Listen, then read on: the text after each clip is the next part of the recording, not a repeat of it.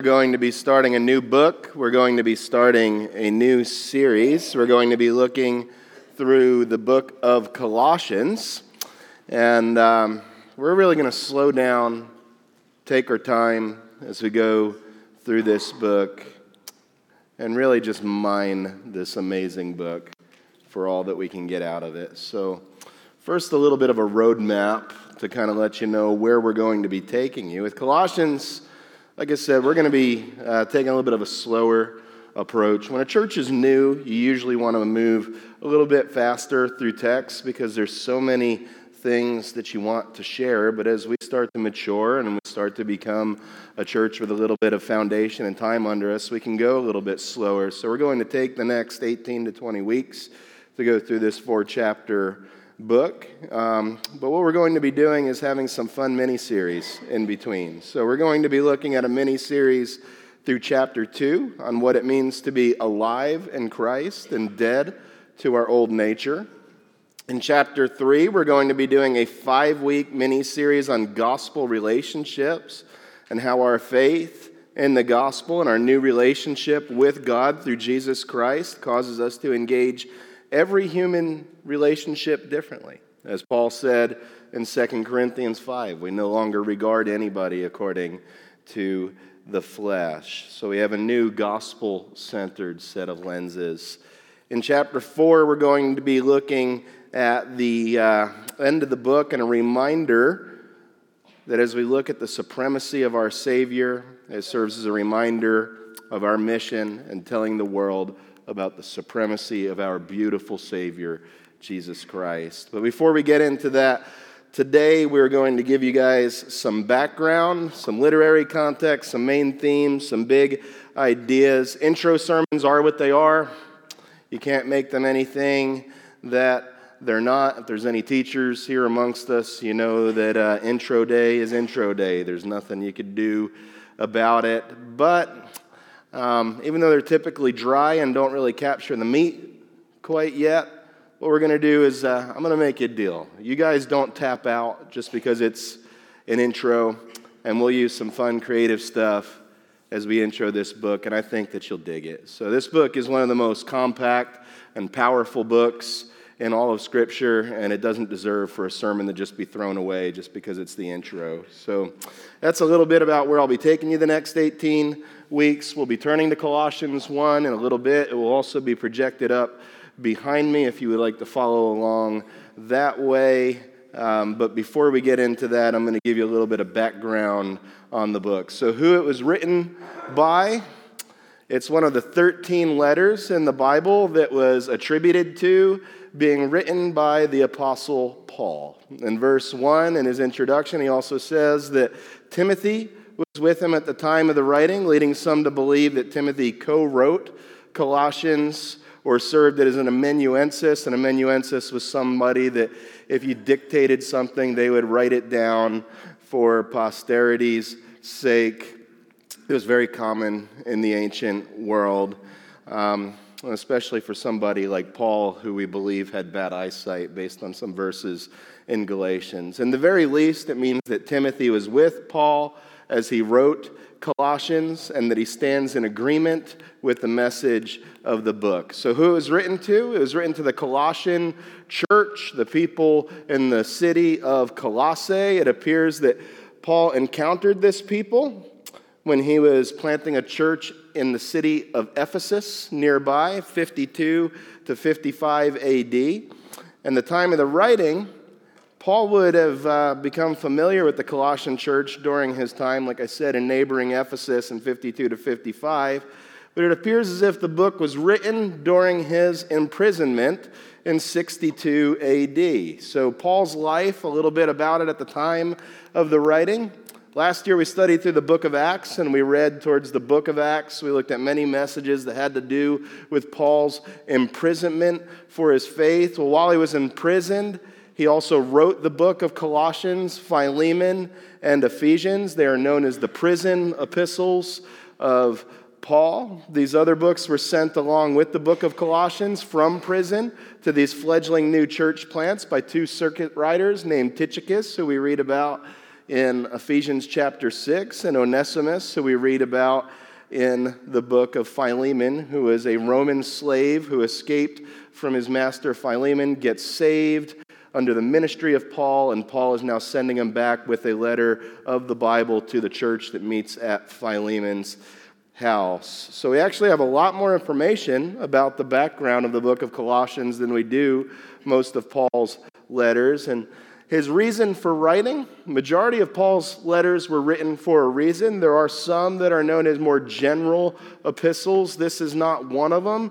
Most of them are written either to correct some sort of error in the early church or to encourage people to endure in the midst of trial or persecution. The book of Colossians seems to be written because there are wolves that were coming from both outside of the church and inside of the church, which Paul warned the church that that was going to happen. If you look in Acts chapter 20, his address to the Ephesian elders, he says, Upon my departure, savage wolves will come in and ravage. And he doesn't say from outside, he says from amongst you. They're going to be, meaning they're probably right here in your midst. Well, that seems to be happening to the Colossian church. So he's writing because there are people who are coming in who are taking aim at the person, the nature, the deity, and the supremacy of Jesus Christ. Without a true Christ, you can't have a true gospel. Without a true gospel, you can't have a true saving faith. So this is no small matter. This everything hinges on this. Eternity literally hinges on Paul correcting this view of an incorrect Jesus. So, as a result, what you see in Colossians is one of the greatest teachings on the true nature of Jesus, which leads us to our last introductory piece, the theme of the book. The theme, I think I have it up behind me, is that Christ is Lord over all creation, including the invisible realm. He has secured redemption for his people, enabling them to participate with him in his death, resurrection, and fullness. That is the theme of the book. We will be coming back to that theme often. I'm of the belief that if you're teaching through a book of scripture and you do not keep it anchored in the theme, that after these 18 weeks you can't expound upon the theme, then that means I did not effectively teach you. You did not effectively learn. There was some kind of disconnect. If we're going to say that this is the theme of the book, then that means it should serve as an anchor and everything should be coming back to that theme. You may have heard the term gospel centrality thrown around before. It's this idea, as Tim Keller has said, that the gospel is not just the ABCs of Christianity, it's the A through Zs of Christianity, which means that all truth, all teaching, all things pertaining to eternal life that Christ has called us into finds its root and comes back to the person of Jesus Christ as demonstrated in the gospel. So, as we explore our entry into the Christian life, it comes back to the gospel. As we explore how to live the Christian life, it comes back to the gospel. As we explore how to bear fruit in the Christian life, the power of the Christian life, it comes back to the gospel. As we explore the hope that we have in this life and beyond, it comes back to the gospel. So, again, the theme of the book is stated is Christ is Lord over all creation, including the invisible realm. He has secured redemption for his people, enabling them to participate with him in his resurrection, death, and fullness. So, as we get into our passage, the main idea of our text and the main idea of the entire book is actually conveniently stated right in verses 5 and 6. Anybody love it when you were doing a book report when you were a kid and somebody stated the thesis of the book, like right on the front page? Knew, like, man, I'm going to ace this book. I'm just going to stick to that thesis. If you want to ace this book, stick to this thesis that you read in verses 5 and 6. It says, Because of the hope laid up for you in heaven. Of this you have heard before in the word of truth, the gospel, which has come to you, as indeed the whole world. It is bearing fruit and increasing, as it also does among you, since the day you heard of it and understood the grace of God in truth. So I want to ask you something to consider, something that Paul does not really preface or give much introduction to, but it's really profound importance and something we're going to be spending the first message on and coming back to throughout the series.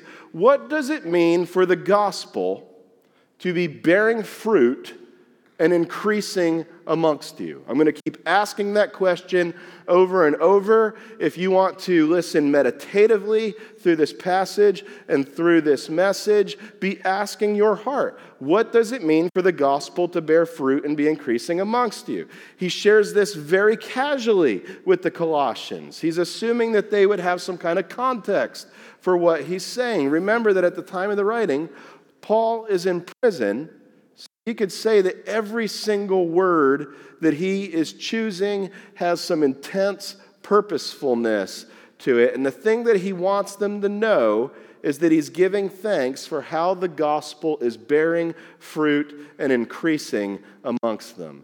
And the premise that I want to drive home today is there is no more beautiful thing that you could say about a church. There is no more beautiful thing that you could say about a people of God than the gospel of God is increasing and bearing fruit for God amongst them. So we're going to see what he means by it. Paul introduces himself and then prays in the first three verses. Look with me, or you could follow up along.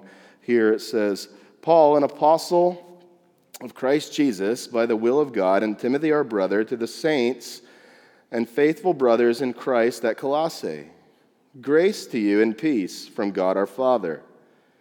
We always thank God, the Father of our Lord Jesus Christ, when we pray for you. Lord, I pray that as we look into your scriptures, that you would illuminate the Son of God by the preaching of the gospel of God and the Spirit of God would come and work mightily amongst the people of God. And we ask this in Jesus' name. Amen. So we're going to see something really neat in the intro here, and we're going to get a picture of what Paul was praying for by the inspiration of the Holy Spirit. And since this is recorded and inspired scripture, you're going to actually get an idea of the things that the Spirit prays for. We know that the Spirit prays. It tells us right in Romans chapter 8 that when we don't know how to pray, that the Holy Spirit intercedes or prays for us with words too deep for groanings too deep for words. So we get an idea of how the Spirit prays in these verses. Paul starts off the letter like most letters. He introduces himself. He tells them that he's the one who's writing the letter. He tells them that he's an apostle of Jesus Christ. An apostle means somebody who is sent out with a message that bore the same authority as if the person who sent it was the one who had come. So, as he calls himself an apostle of Jesus Christ, he's saying, I've come with the message of Jesus, and I speak this with the authority as if Jesus himself was coming and sharing these words. And then he says that these things that they are writing are not written from the will of man, but they are the will of God. These are not his opinions. The things that he's saying, he is saying because God told him to say these things. That means the fun realities that we're going to be looking at, like when we look at the end of chapter 2 into chapter 3, that Christ took the entire list of laws consisting of decrees against you and he nailed it to the tree and put it to open shame. That reality is by the will of God. But also, not so fun realities like employees serve your masters, not just as man pleasers to be able to get credit with man, but as God pleasers who are doing your work from the heart is unto the Lord. Both those things are from the will of God. Even if you come here and you know that tomorrow you have a boss that you think you are so much greater than in every single way, that passage still applies to you. It's written by the will of God. The easy and the tough stuff in this book are written both by the will of God. And then he comes and he wishes them grace and peace and then he shares his prayer with them in the upcoming verses. So before we get into the things that he's praying for and giving thanks for, I would like to point out one other thing to keep in mind. This is written under the inspiration of the Holy Spirit. So again, he's not just saying that these are things that he prayed for, these are things that were put on his heart by the Spirit to be praying for the church. So, keeping that in mind, it should point out two big realities.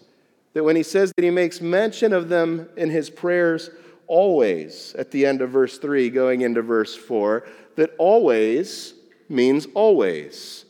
And these things that Paul prayed for, we know that they are in line with the heart of God since they came from and were recorded by the Holy Spirit of God. So, first, let me just hit on this concept of always. I've got to tell you, as a pastor, one of the most convicting words that you can read in the intro to any of these epistles. It makes you want to read it like hyperbole, doesn't it? I don't think the Holy Spirit would allow Paul to write these things for a mere hyperbole or dramatic effect. So the term always here probably actually means always in this text. Paul is always thanking God for the people in the church of Colossae. It gets even more convicting when you realize that Paul said this to many different churches and he had his hand in planting many other churches. And he really didn't even have his hand that much in planting this church. Yet he's saying, always. And one ministry you can count on me for is that I will always be on my knees on your behalf. There is no pastor more powerful than the praying pastor. There is nothing more powerful that your pastor can do for you than to intercede before the throne of grace to our God on your behalf. And it makes me ask myself how many things can I honestly say I always pray for and give thanks for? I want to ask you, what are the things that you're always praying for? and giving thanks for. If you were to look at this text and this was to be indicative of your prayer life, is there something where you could say fits under the banner of always, where you could say, I always pray for this and give thanks for these people? You show me someone that is always praying for someone. I will show you someone who has God's heart for that person and that situation. And then the content of the prayer is pretty eye opening as well. So, since this prayer was recorded by the Holy Spirit and placed in divine scripture, you can be sure that anything in the text was accordance to God's heart and of the Holy Spirit. So, it's like the Holy Spirit is kind of giving you a clinic on how to pray for your church right here and how to pray for others. And these prayers are so beautiful. There is nothing self centered in these prayers. As C.S. Lewis has said, that the art of self forgetfulness, the art of repenting of self centeredness, is not to think less about yourself, it's to think about yourself less often. That happens as you start to pray always for others and you check your will and you check your heart and you say, There is nothing self centered in these. These prayers are right in line with the heart of God, the person of God, the character of God. One other quick note in order to pray the heart of God, you have to know the heart of God. You cannot pray the heart of God if you do not know the heart of God. You cannot know the heart of God unless you're in His scriptures. So hopefully that part is just Christianity 101.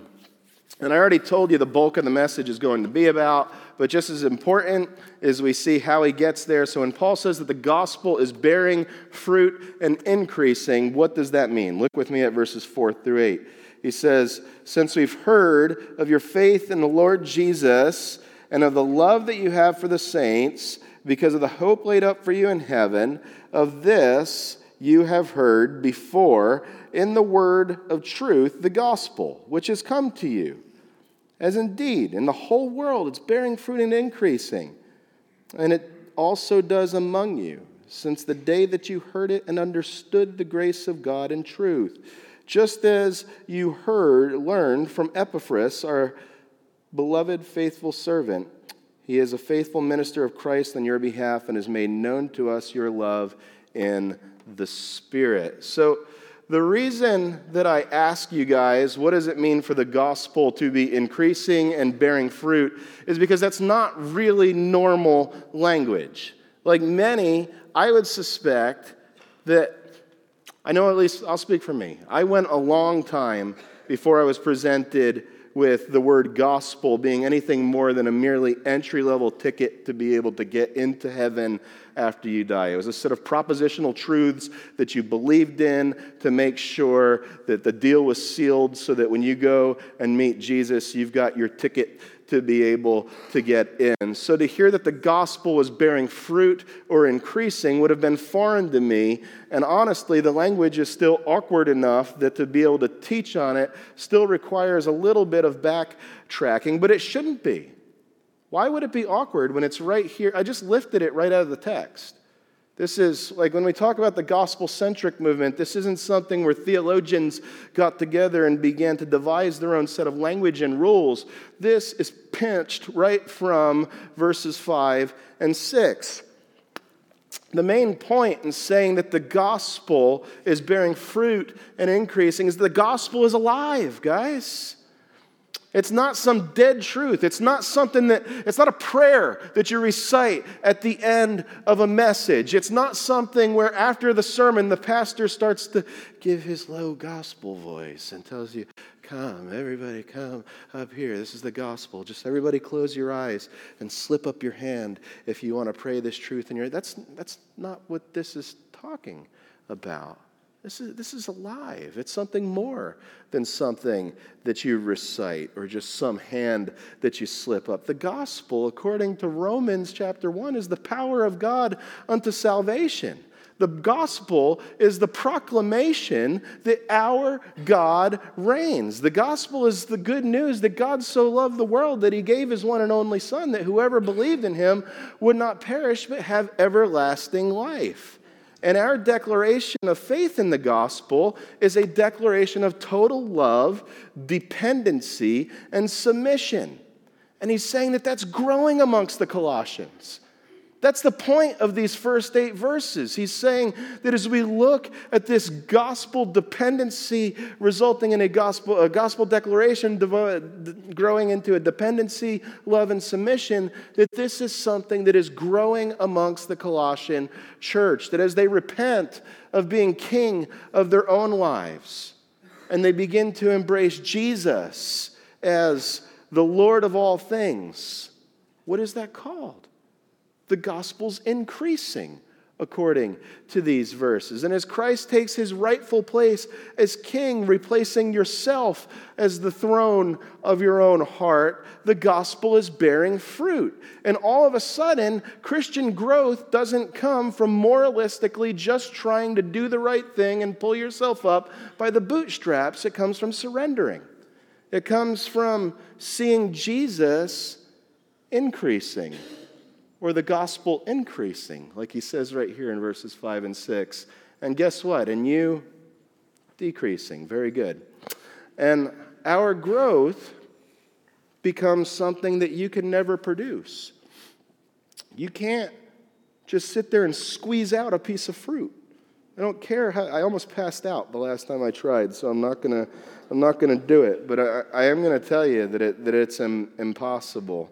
Um, and you will pass out if you try, and you still won't produce a piece of fruit. Our growth becomes fruit that's increasing as we decrease, and Jesus increases in our lives. That's why I said that the passage in this entire book comes back to this big idea in verse 6. Is the gospel bearing fruit and increasing amongst you?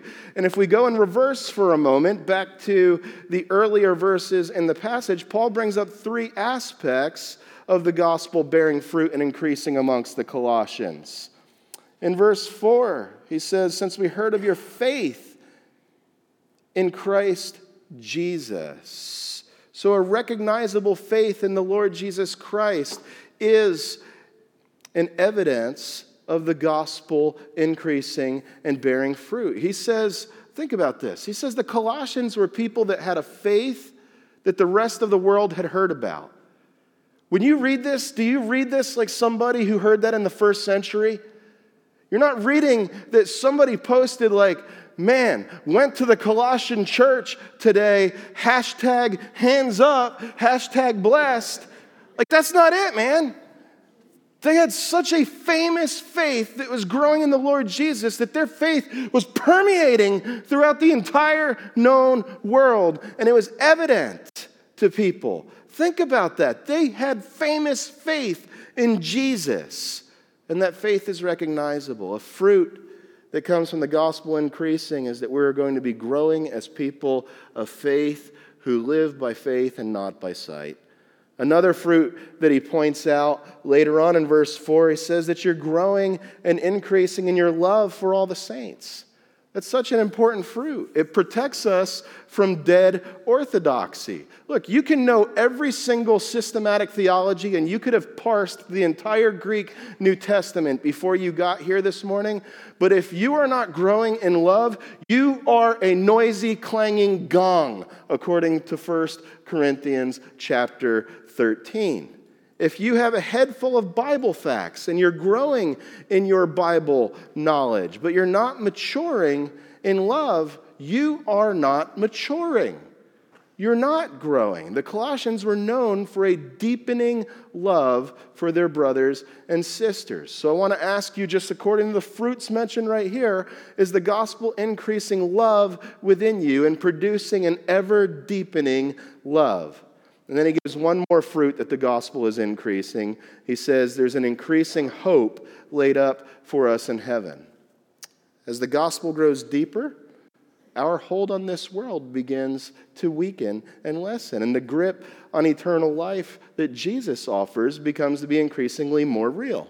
There's other fruits that you could continue to mention that if the gospel is increasing in your life, things like love, joy, peace, patience, kindness, goodness, faithfulness, gentleness, and self control. But I think the three that he mentions right here in this text do us just fine for today. And it means that the gospel is going deeper and wider. So it should be increasing in depth in you. Again, going back to our definition of the theme of the book, Christ is Lord over all creation, including the invisible realm. He has secured redemption for his people, enabling them to participate with him in his death, resurrection, and fullness. So, as we take on more of a view of the supremacy of Christ in all things, the gospel is actually increasing amongst us. And as the gospel begins to increase amongst us, we get to see Jesus as supremely beautiful over all things and it should also be increasing in breadth. Notice he doesn't just say that the gospel is increasing you, he says in verse 5 that it's increasing in the whole world. Healthy things grow. It should be growing in the world, folks. And the vehicle to see that happen is you. You know what our calling is? Somebody said it so much better than me, but we are a bunch of nobodies trying to tell everybody about a somebody. That's who we are. That's our calling in this life. And as we do that, the gospel spreads. And then he commends them that they didn't just respond, but they responded genuinely in faith in verse 6. He says, and it's come to you, it's increasing since the day you've heard of it and understood the grace of God and truth. So, this was a true gospel they believed in. They understood it they embraced it. It wasn't just an emotional response. Christ was becoming supreme over all aspects of their life. And um, before I close, I have some uh, participants who are going to come up here and answer a question for me. So come on up. Only if I asked you. If you're wondering if that pertains to you, it doesn't. That would be awkward. Go ahead. Come on, don't be polite.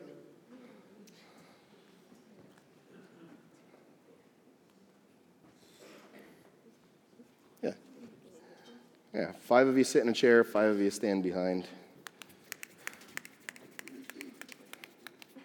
All right. Do we have the uh, wireless microphone over here? I asked each of these guys one question because you know what? For me to say, as I look out at you guys, that the gospel is increasing and bearing fruit, of course I see that. I'm one of the pastors here. I, I, I love seeing those things for a, li- a living. I, I get to see those things for a living. But I want to hear from the body of Christ. So, simple question for each one of you couples How is the gospel bearing fruit and growing amongst you? 60 to 90 seconds. Yep, 60 to 90 seconds. Somehow, no matter where I I was going to get this microphone through. but uh, Eric talked about bearing fruit. And um, I, I, was an individual who, for the longest time, tried to bear my own fruit. Um, I didn't try to squeeze my head, didn't try to figure it out or anything like that. But uh, for me, for the longest time, it was making sure I went to the right church, listened to the right ministers, read the right books. In essence, uh, leaning on those things instead of resting in Christ. Hmm. So in the last year or so, um, big change in my life. And uh, remember I talked about New Year's resolutions. So I actually have one. Um, my New Year's resolution this year is resting in Christ alone. Amen. And what He has done on my behalf. So that's how I'm seeing that fruit grow in my life. So no longer worrying about you know, was the, sermon title that I listened to, that I listened to the right person today. It's just resting in Jesus.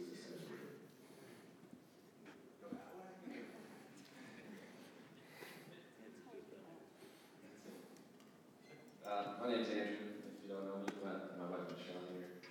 Um, too many things to share, especially over what's been happening in my life in the past year, especially being a part of the church here. Um, but about four years ago, my wife and I just took on this uh, burden for orphans, and in no way am I trying to boast through this. We just really developed a heart for children who would maybe never have an opportunity to hear the gospel or um, really come to know Christ in any way. And now we've been so blessed by the Lord, provided in so many ways. We've adopted five children over the last four years. And um, the blessing that they've been on our lives far outweighs anything we've done for them. Watching them, the fruit coming from them, especially being a part of the church here, um, being surrounded by Christian friends, coming from families that just want to pour Jesus into their own children, and that being a part of my kids' lives every day. It's just the way that the Lord is working, uh, even more so when my own kids come up to me and are reminding me to pray Amen. me to do those things is just completely overwhelming. So um, that's definitely the way that the Lord's been, you know, just bearing fruit in our lives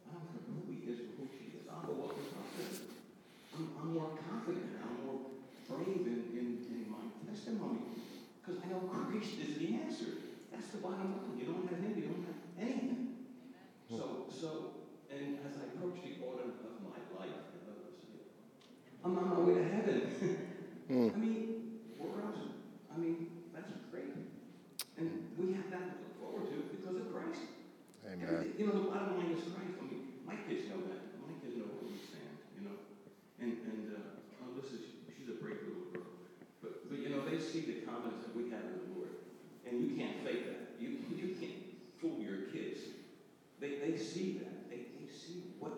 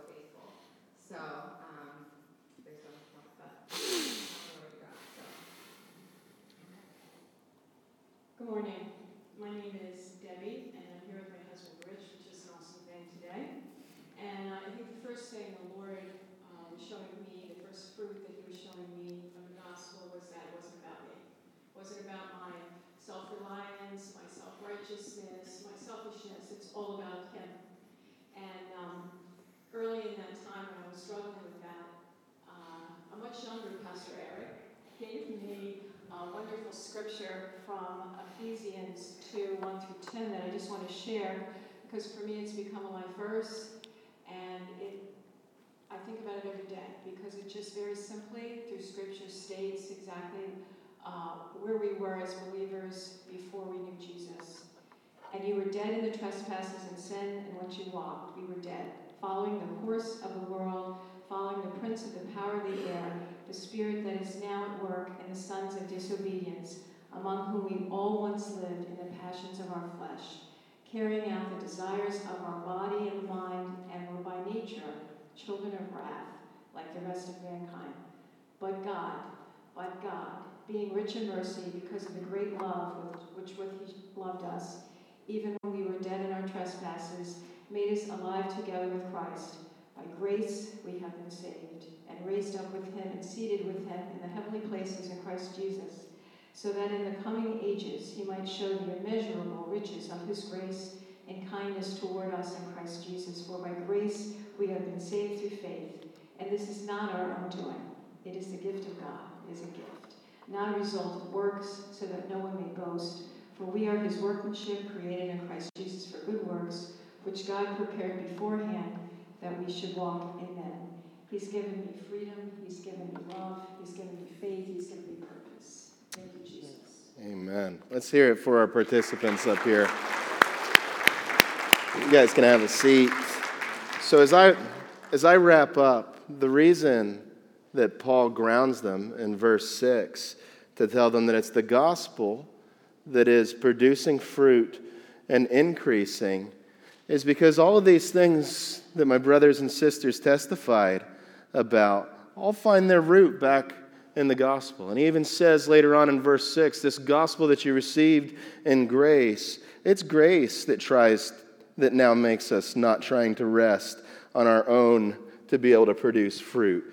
It's grace that was breaking down Dr. Joe's self righteousness. It's grace and being connected to the gospel that's producing contentment. It's grace that was giving the Barshes a love for orphans and widows, which the Bible calls true and undefiled religion. It's grace that was showing Debbie and Rich that it's not about them. It's grace that was killing the idols in Holly's life. It's grace that was bearing the fruit. So, the conclusion I want to ask you guys comes right out of the passage. If the gospel is increasing, it's producing fruit. Is the fruit that you're seeing look like the fruit that we see in this passage? If the gospel is increasing, it's increasing its reach. Is it increasing its reach in and around your lives? If the gospel is increasing, it's increasing in love. So, how's your love? And there's one final application, and that's that the teachers in this passage commended the people, they prayed for the people, they gave thanks for the people, and they gave evidences of what was going on in their lives because of the gospel. So, our pastors, as before we go to communion, are going to do exactly what this passage did in the life of the Colossian church. That means you guys have to come up. Um, so, come on up here, and they're going to share with you guys just a fruit, a prayer, a thanksgiving, and evidence of grace.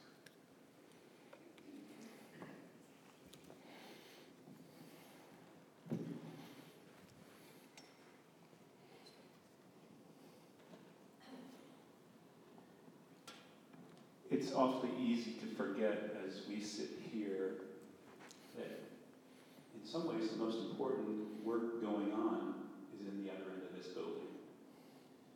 There's a bunch of kids down there and a group of dedicated children's ministry workers who are working to make sure that the ball doesn't get dropped. In the spirit of Psalm 22, where the psalmist said, Posterity shall serve him. It shall be told of the Lord to the coming generation. They shall come and pre- proclaim his righteousness to a people yet unborn, that he has done it. If you read through the Psalms, which, he, which I did several years ago, just note every time the psalmist talks about the next generation, there's eight or ten of them. Check out Psalm 78 if you want one of really the most impressive. But here's the thing here's an evidence of grace that people, old and not so old, and very young, are down there working with the grace of the gospel to make sure that that ball doesn't get fumbled, but it gets safely delivered to the next generation. That's tremendous evidence of grace. Amen.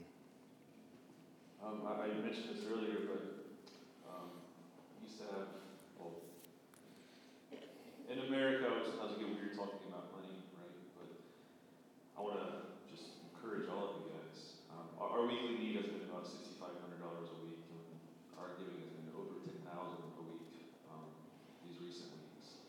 Uh, around the holidays, we have many benevolence needs, and for, for widows and people in our church who don't have a lot, and so many of you came together and just just outpoured so much financial help for them. Um, whenever there's a need, a benevolence need, the church just responds above and beyond um, that need.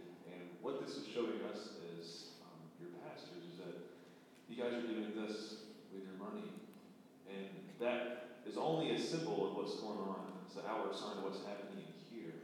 Um, you guys are, are growing in your understanding that all that we have belongs to Jesus. And if there's other people in need, that we get to use what we have to help them with um, what it takes to expand the kingdom here on the Jersey Shore. We want to give towards that. And that's only a sign of your heart. And um, we are just so thankful for that um, and that spiritual fruit that's being borne in this church.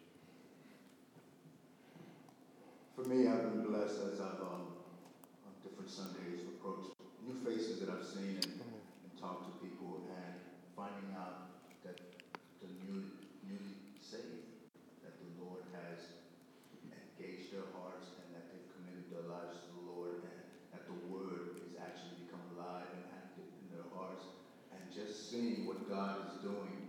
I mean, as I look around even now, just seeing faces and again speaking to someone and, and just seeing the joy that they, I, I think it was Dr. Joe that said the joy that I think I finally found what I was looking for. Amen.